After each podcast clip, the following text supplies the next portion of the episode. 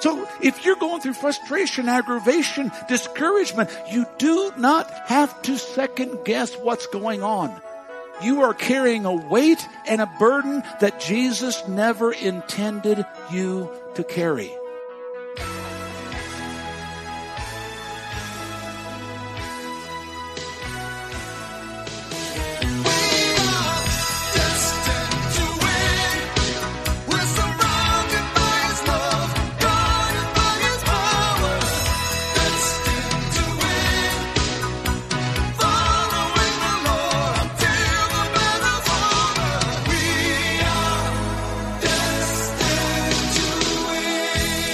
Welcome to the Destined to Win podcast with pastor and teacher Tim Masters. Pastor Tim is the senior pastor of Victorious Life Christian Center in Flagstaff, Arizona.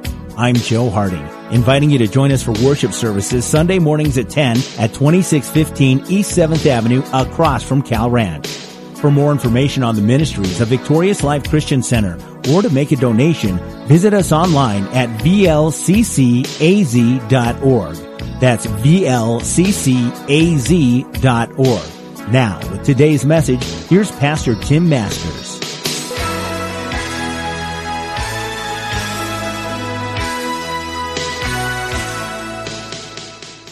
I, I believe that we need to start this communion with, with a different kind of passage, which is Second Chronicles, where it says, If my people who are called by my name will turn from their wicked ways,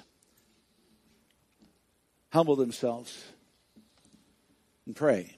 Then I'll heal the land. I've had people ask me, say, Pastor, what is the wicked ways? I mean, I'm not, I'm not being wicked. I'm not doing. What he's talking about, literally, ladies and gentlemen, is idolatry. Getting caught up in this world system.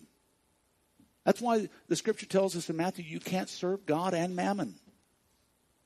We have all kinds of travesties that are happening, all kinds of social issues that are happening across the nation. And we have, we have congressmen, congresswomen, we have people standing up that are saying we need to become a socialist republic. We have things, all, all these different movements, Antifa, you know, it's basically this anti-fascist. Everybody's fascist but their movement. We have, we have Black Lives Matters. We've got white supremacists. We've got, can I tell you something? You can point the finger on any blame you want to.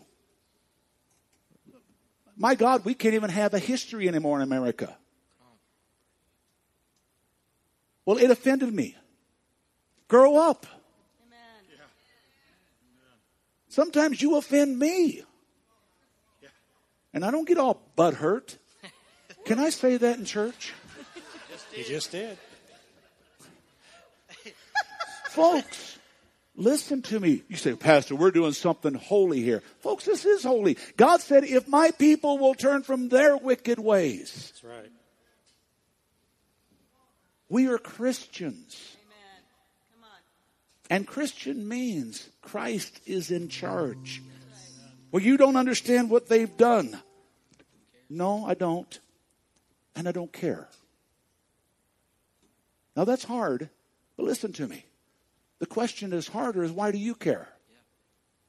What they do to Jesus. And he said, Father, forgive them. They ain't got a clue. Ladies and gentlemen, we've got more important things happening.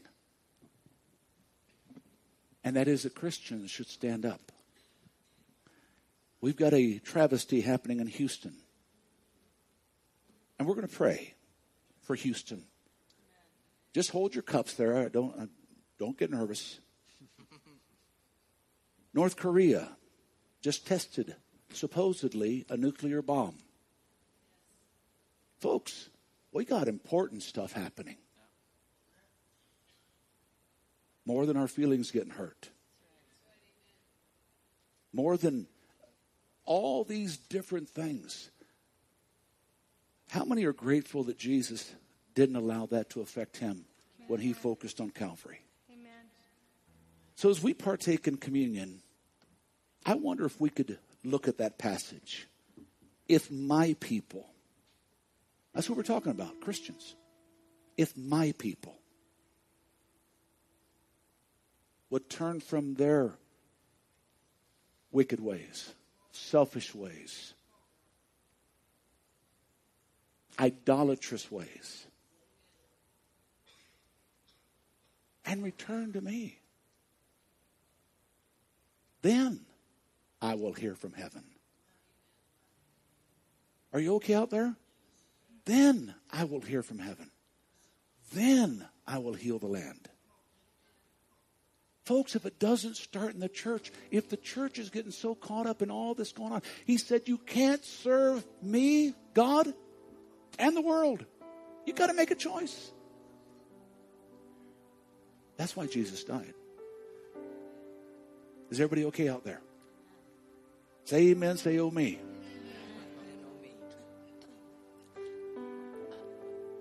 Before we partake in this bread and this juice, I want us to take a moment and reflect in our own selves.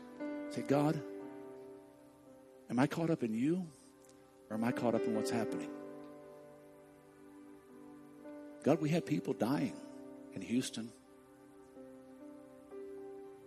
God, we have the potential of nations being annihilated in what's going on in North Korea.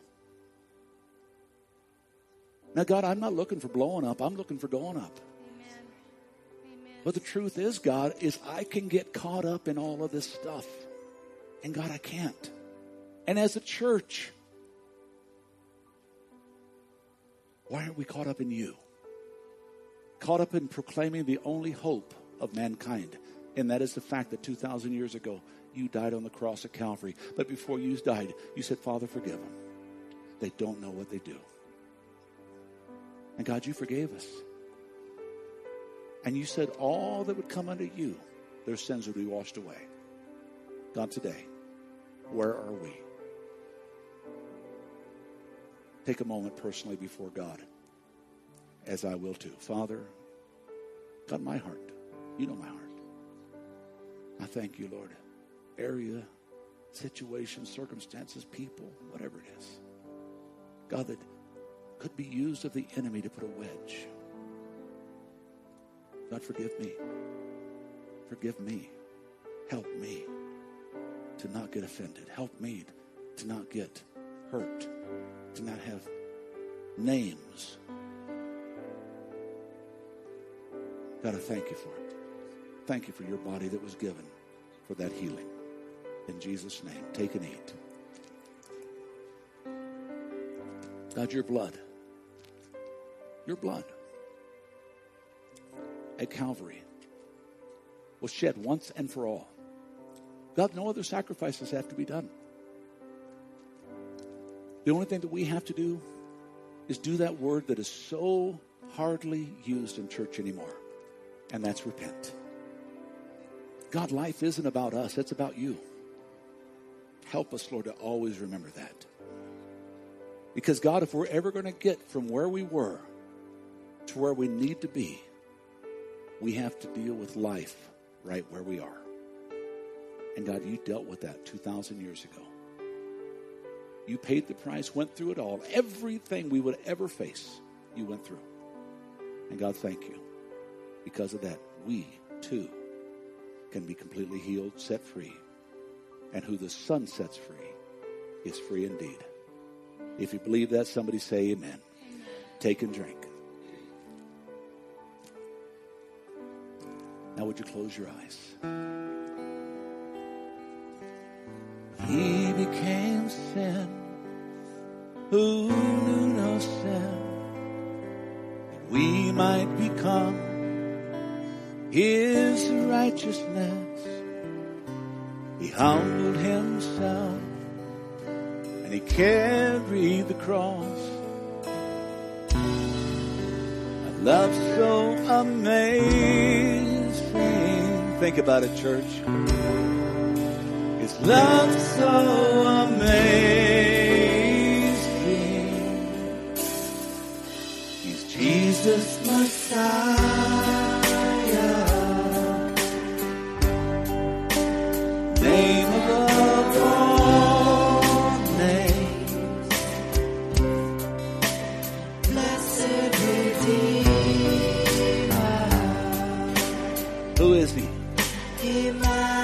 God with us.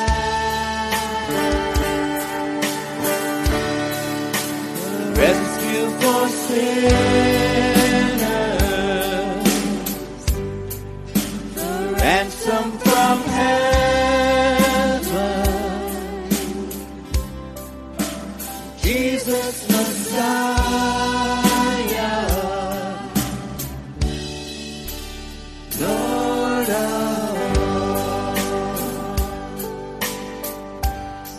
we have just partaken. His body the bread, His blood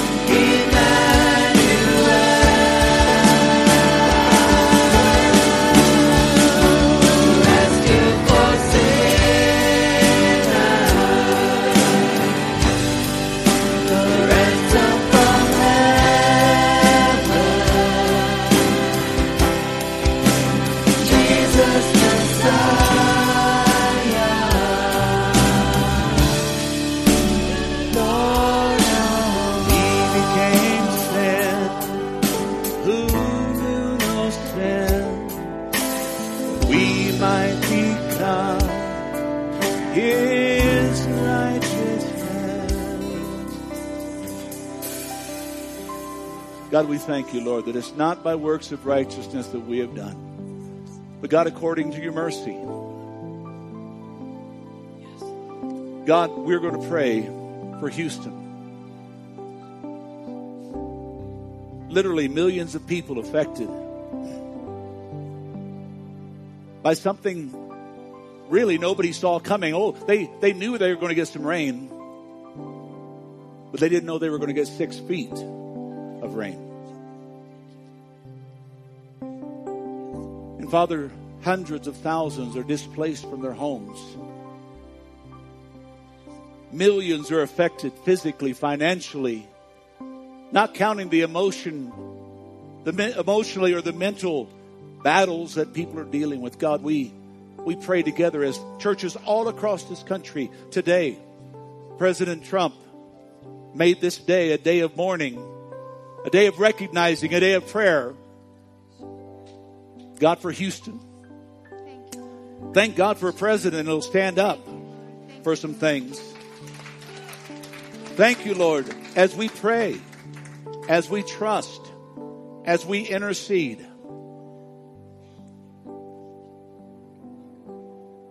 Some of you, like me, have friends in Houston. We want to pray.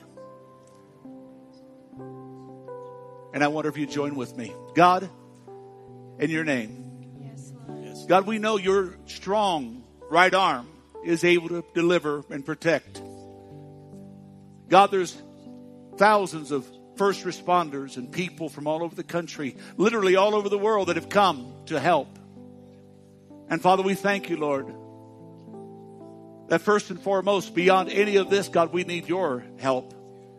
God, that through the impending struggles and difficulties and the things that people are facing, Lord, thank you that you bring in their comfort. You bring in their hope you bring in their peace and a certainty, God, that you'll turn all this together as people would come to you. Father, help them. Help them. God, whether they know you or not, you've helped many people in your word that didn't even know you. God, help those that don't even know you. God, help those that do know you. But God, in the midst of this, turn it all around. In Jesus' name. And everybody said, Amen. You can be seated this morning. Thank you, worship team. We appreciate you. I do want to address just quickly. In 2 Timothy, the Bible is very clear in the last days, people will become lovers of themselves. And that's all that's happening right now, ladies and gentlemen. People are putting their issues above anything and everything. And they're trying. They're trying to make their cause a just cause at the plight of anyone and everyone. Now, I follow the news and I follow the stuff that's happening. And the sad reality is most of this domestic terrorism, which is exactly what it is, has been staged and paid for. And it doesn't take you much. You can you can either listen to, you know, the local television, or you can, or you know, the different news medias, or you can go study yourself, and you can see the roots. But, ladies and gentlemen, it's all rooted in Satan. It's all rooted in the devil trying to destroy. People like Billy, uh, like Franklin Graham, stand up and say, "You know, this is this is all demonic." And how much how much headache does he get from the media? He, he calls it for what it is. If you call it for what it is, church, you're going to get the same headache, the same assault. So, Jesus called it for what it was. We need to make a stand as a Christian.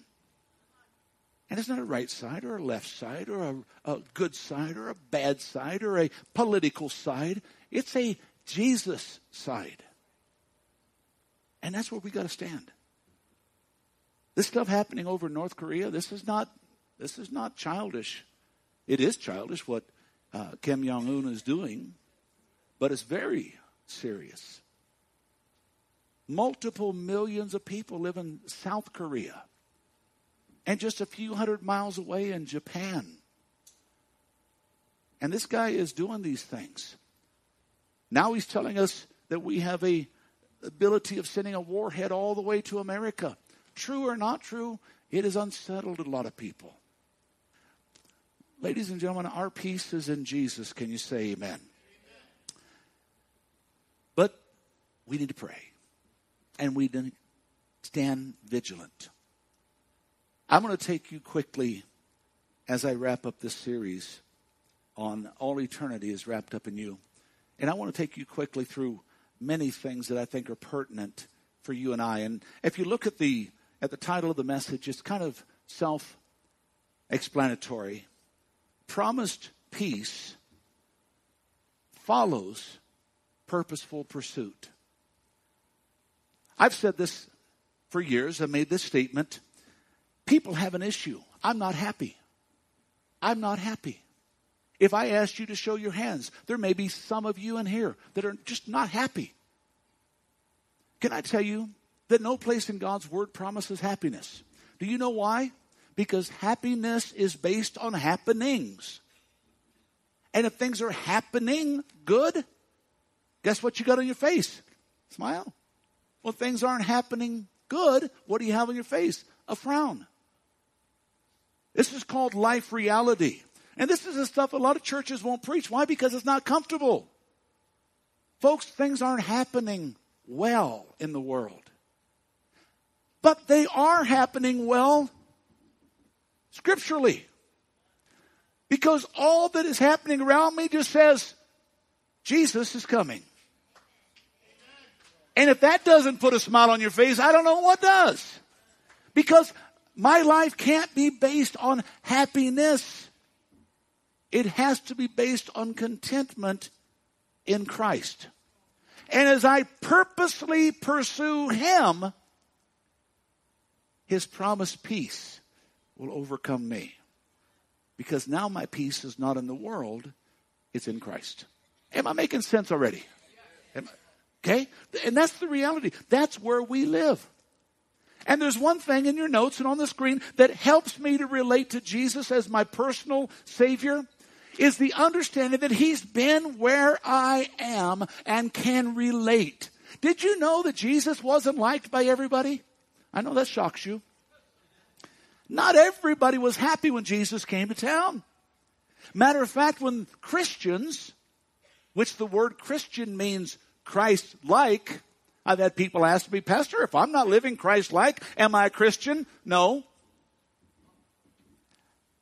Well, no, I'm just having a bad day. Well, okay, you're having a bad day. So repent, ask forgiveness, and move on. Then will I be a Christian? It depends on what you do when you move on. Christian means Christ like. So when Jesus came to town, they weren't always happy.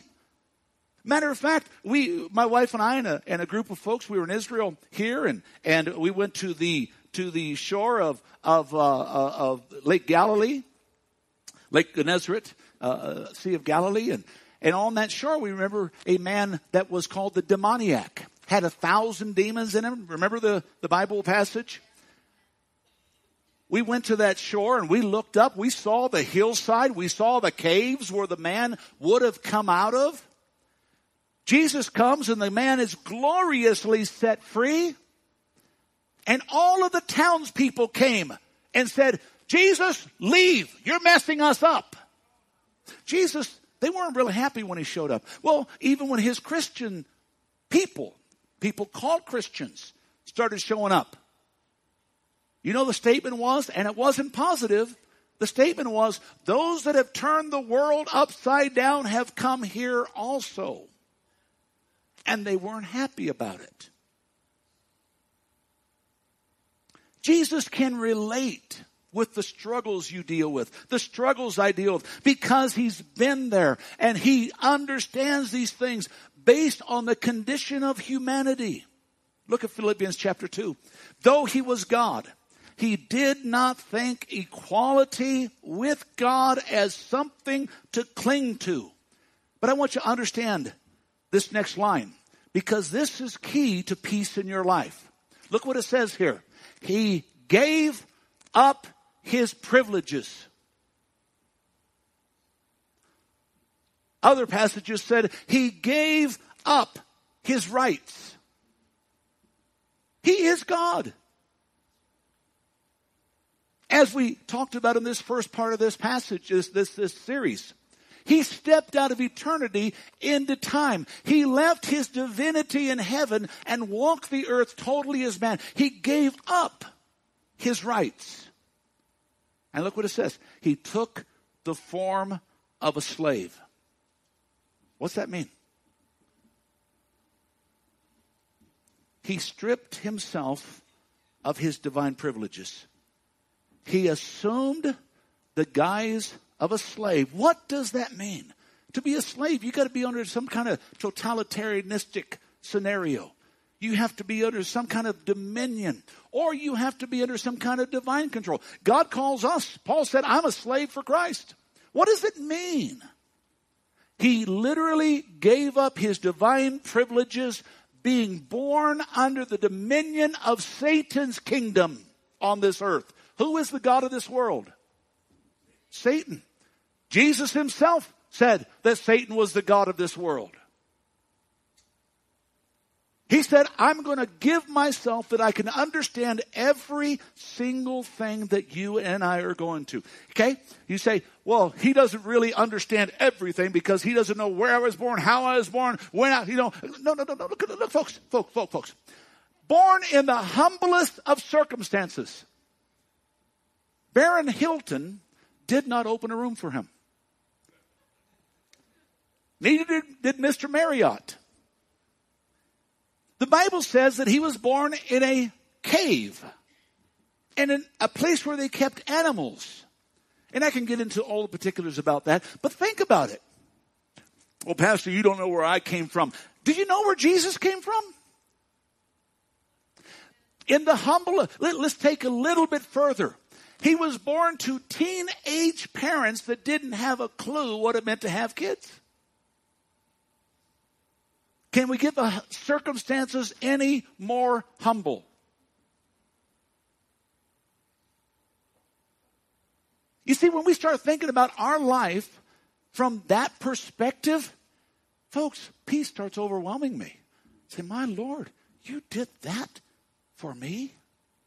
He came, ladies and gentlemen, the lowest of conditions that he could relate to you and to me, regardless of where we came from, where we are. He said, if you will trust me, I'll give you the peace to get you where you're going. You see, while Jesus was on the earth, he underwent every trial and temptation that according to Hebrews, he could taste death for everyone.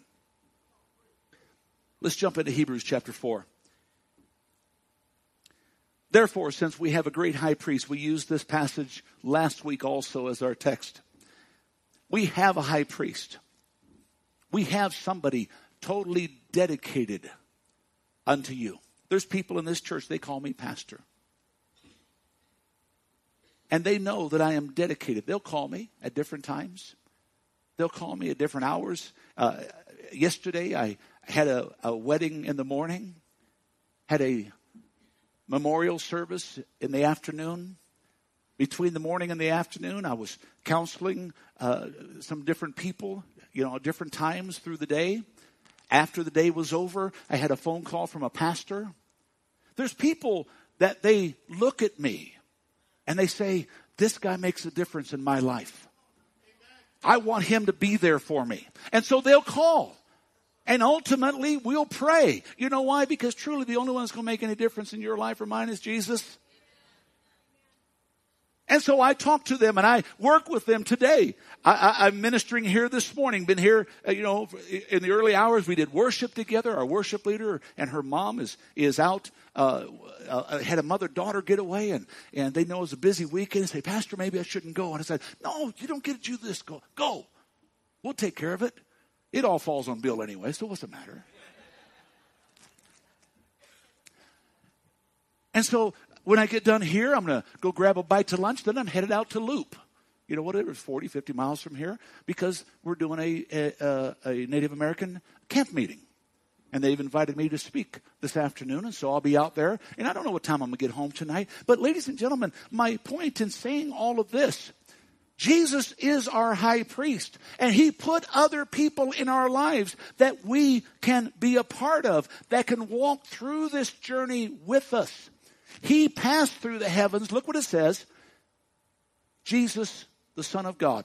And because we know he's been where we've been, he said, hold fast that profession. And then I love what it says here. He sympathizes with our weakness as one that's been tempted in every way, just like us. Tempted in every way, just like us. Yet he didn't do what we do, he didn't fall short. How many could say amen? amen? Peace, it's on the screen and it's in your notes, is promised as we pursue that for which we were pursued. What does that mean? Well, we find that passage in Philippians chapter 3, verse 12. Paul said, I haven't obtained, but I'm pursuing the one who pursued me. I'm pursuing the one. What it means, it talks about an uncompromised dedication to Christ. We try to have peace. Folks, we live in a chaotic world. And in this world, we're not going to have peace. Jesus said, in this world, John 16, 33, he said, in this world, you're not going to have peace. But in me, you are going to have peace. In this world, you're going to have problems. Am I clear this morning? Am I making. That's wonderful, three of you. I'm going to let you finish, Pastor. I'm not making any head. Ladies and gentlemen, it's not God's plan for you to go through life frustrated. It's not God's plan for you to go through life discouraged. Let me take you back. Israel was coming out of bondage. And we love the passage. We quote it all the time. I hear Christians, you know, Jeremiah 29 11. I know the plans that God has for you, declares the Lord. Plans to prosper you. Come on, brothers and sisters, let's get the offering basket going now. That's not what he's talking about. Plans not to harm you, to give you hope. That word hope is a life of expectancy. You know how we can live a life of expectancy? Because we understand His plans are not to harm, but to give us peace. To walk in peace. And that peace is in Christ. Can somebody say amen? Israel's coming out of bondage and God's telling them, guys, I'm not against you, I'm for you. No matter what you've done, I still love you. You're still my people. And these are the plans that I've always had for you. That confident relationship and knowing that we have a high priest who has passed into the heavens, Jesus Christ, the Son of God. That confidence that says, I hold fast to that. I hold to that. That peace that keeps your heart and your mind. See, your mind's dealing with all this junk around you. He said, The Lord is near. I'm going to keep you. I'm going to calm you. I'm going to cure you.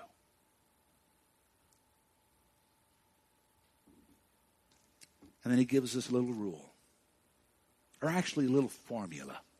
And I want you to look there. I put it in your notes. And I wanted to leave it all out there. Because I was putting this thing together, and, and as I was writing down Philippians, I'm, um, you know, God all of a sudden, He said, you know, this is what this means.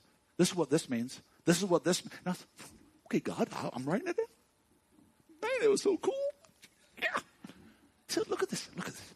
He said, then the God of peace passes all understanding will keep your hearts and your mind in Christ Jesus. And he said, I want you to know so much. I'm going to break it down for you.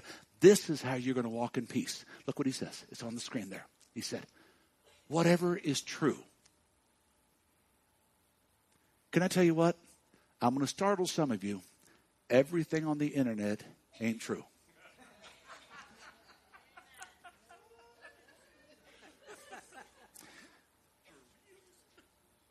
Right now, yeah. Okay, I just I, I wanted to I want to make, I got that out there, okay? Whatever's true. You know, immediately, Jesus started telling me, you know what's true? Me. He said, I am the way. I am the truth. I am the life. You want to get through what you're getting through? You got come to me. He said, whatever's true. Then he says, whatever is noble. And he threw Philippians 2 7 right down at me. He said, You know what noble is? Not thinking of yourself more highly than you ought. Humbling yourself and taking the form of a slave, a servant. See, that's noble. Noble is when you know better than somebody else, but you don't let them know you know better. What, what is the deal with people? How many know know-it-alls? Anybody know know-it-alls? Anybody know a know-it-all? Anybody is a know-it-all? Don't raise your hand, please. What's the problem with know-it-alls? How come know-it-alls never tell you all they know?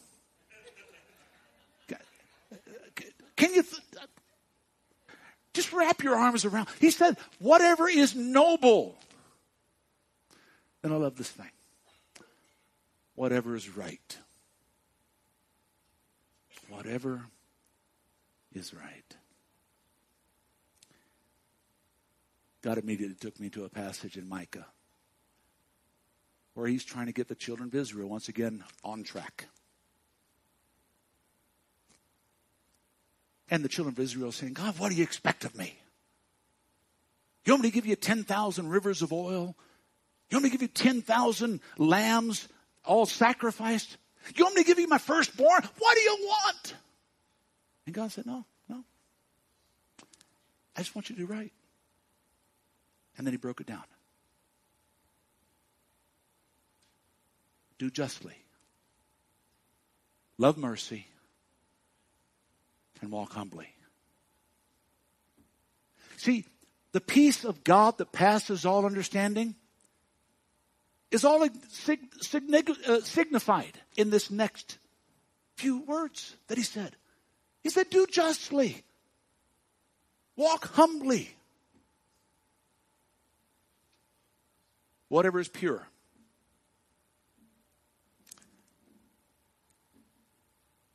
Paul said, There's nothing in me that's any good except Jesus. What is pure in your life? Not a thing, but Jesus. He became sin who knew no sin. 2 Corinthians 5:21. We just sang it.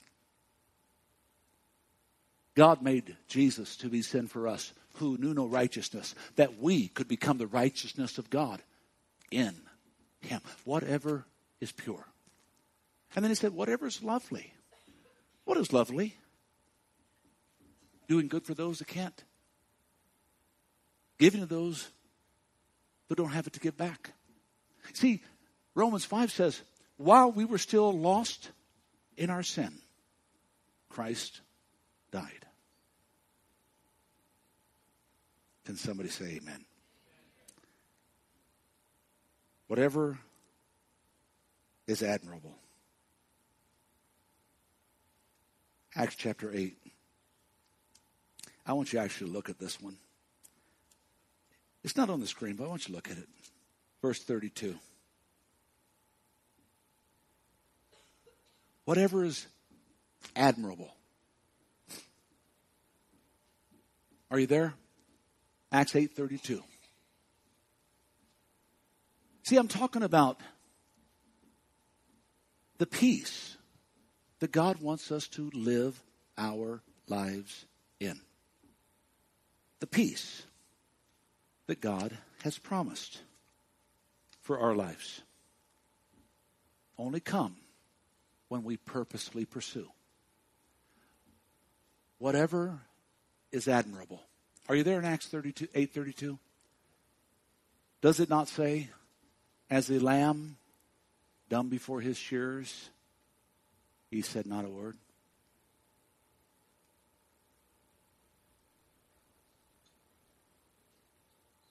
Okay.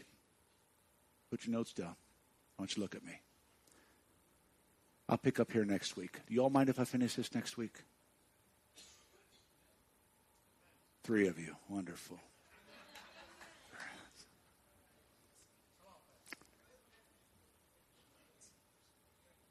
Oh, okay. Well, not next week. Week after. Thank you. Yeah, week after. Okay, if you guys come back in two weeks, I'll finish this. Actually, you need to come next week. It'll change your life. Because what's happening in the country right now is they're trying to, to faction, which is exactly what Hitler did. You see, it was the German people, a lovely nation that was so deceived. They actually voted him into power because they thought he was going to be the savior of the nation. Folks, unless we look at history and understand it, it will repeat itself. Here's our issue whatever is admirable, we don't know that part in life. This is why we don't have peace.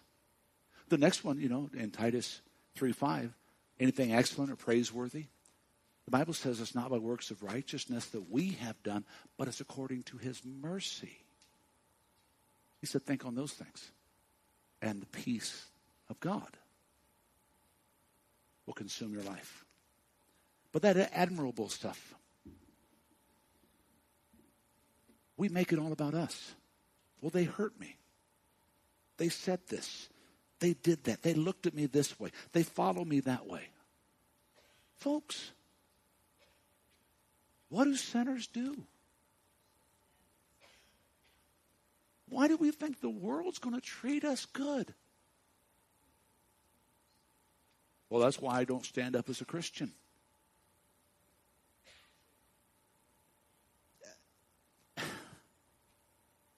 Jesus said if we don't stand up, we ultimately have already fallen down.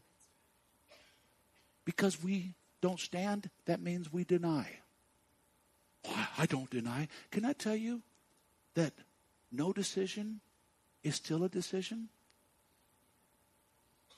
Indecision is still a decision. That admirable thing. Jesus was innocent. He did nothing wrong. Yet they were mocking him, they were cursing him, they were spitting on him, they were beating him.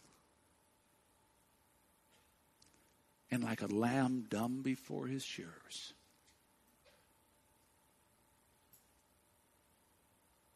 Why do we always got to defend ourselves? Why do we always have to be right? Why do we always got to have the one uppance? Y'all can look that up when you leave. Why? Why? He didn't.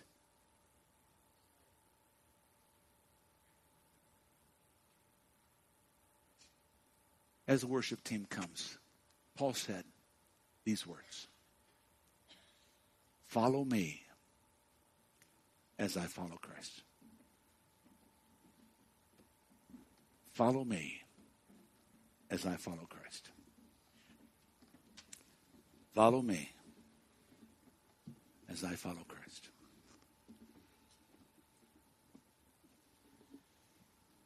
He was referencing the same book that he was writing in. Galatians chapter 2 is what he was referencing.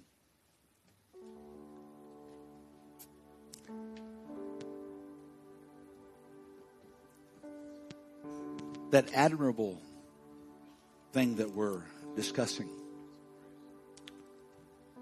was the fact that Jesus never tried to prove himself, never tried to win the battle because he already knew he won the war.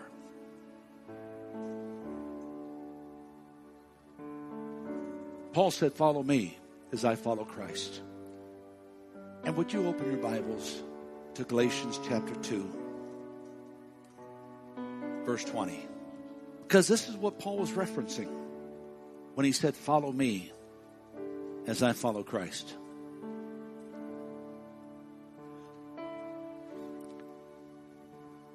He said, I have been crucified with Christ.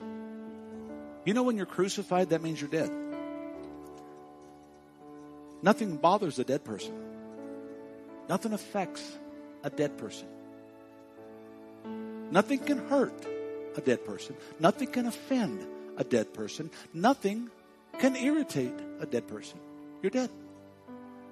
I have been crucified with Christ. And then Paul injects the problem. He said, Nevertheless, this flesh of mine is still very much alive.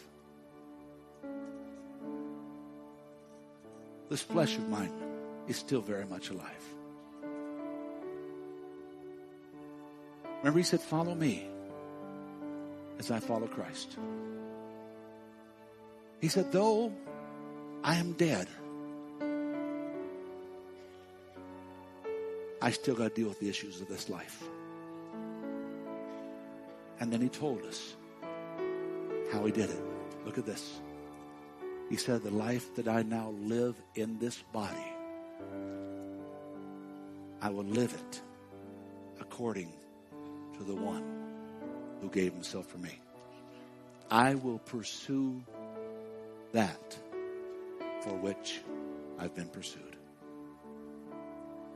and in that I'll have peace.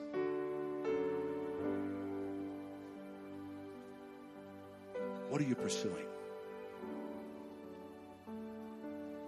What are you searching for? Yesterday we had a glorious celebration of life for, for Bill and George Weiss's mom. Beautiful family time. And,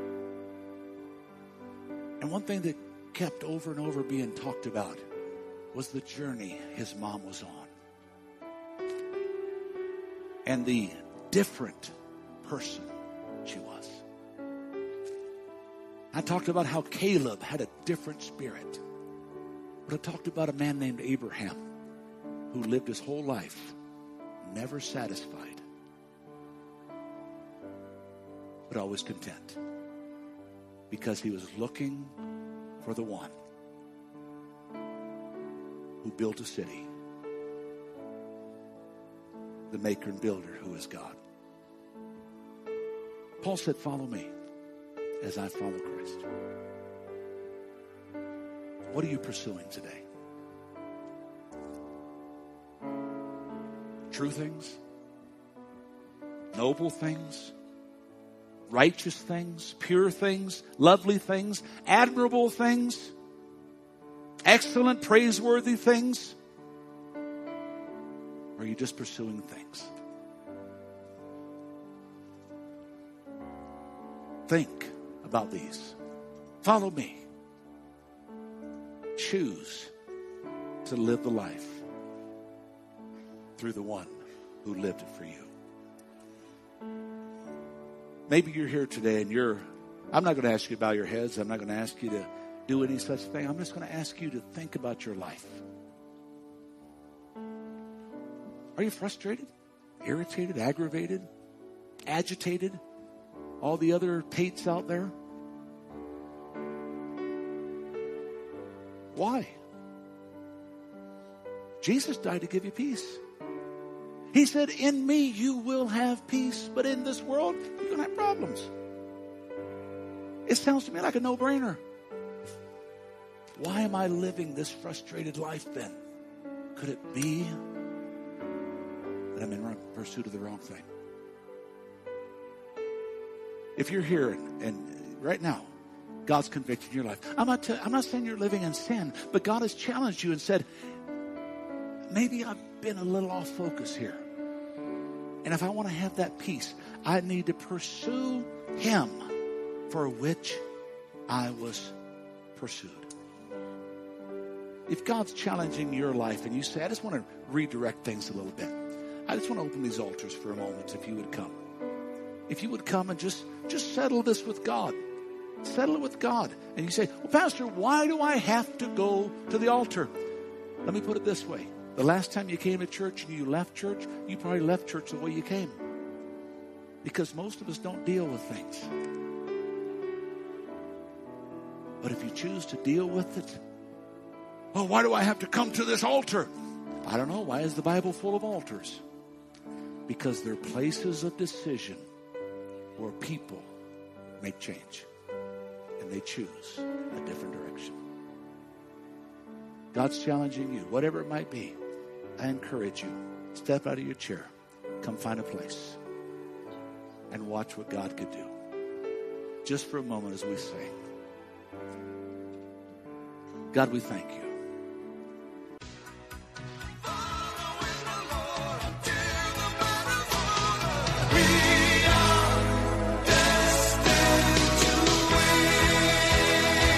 Pastor Tim Masters with this week's message on the Destined to Win podcast.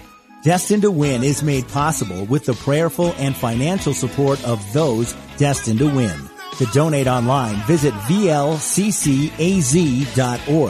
That's vlccaz.org. Destined to Win is a production of Victorious Life Christian Center with services Sunday mornings at 10 and Wednesday evenings at 630. Join us at 2615 East 7th Avenue across from Cal Ranch. I'm Joe Harding. From Pastor Tim Masters and the congregation at Victorious Life Christian Center, you're invited to join us here next week for another edition of the Destined to Win podcast.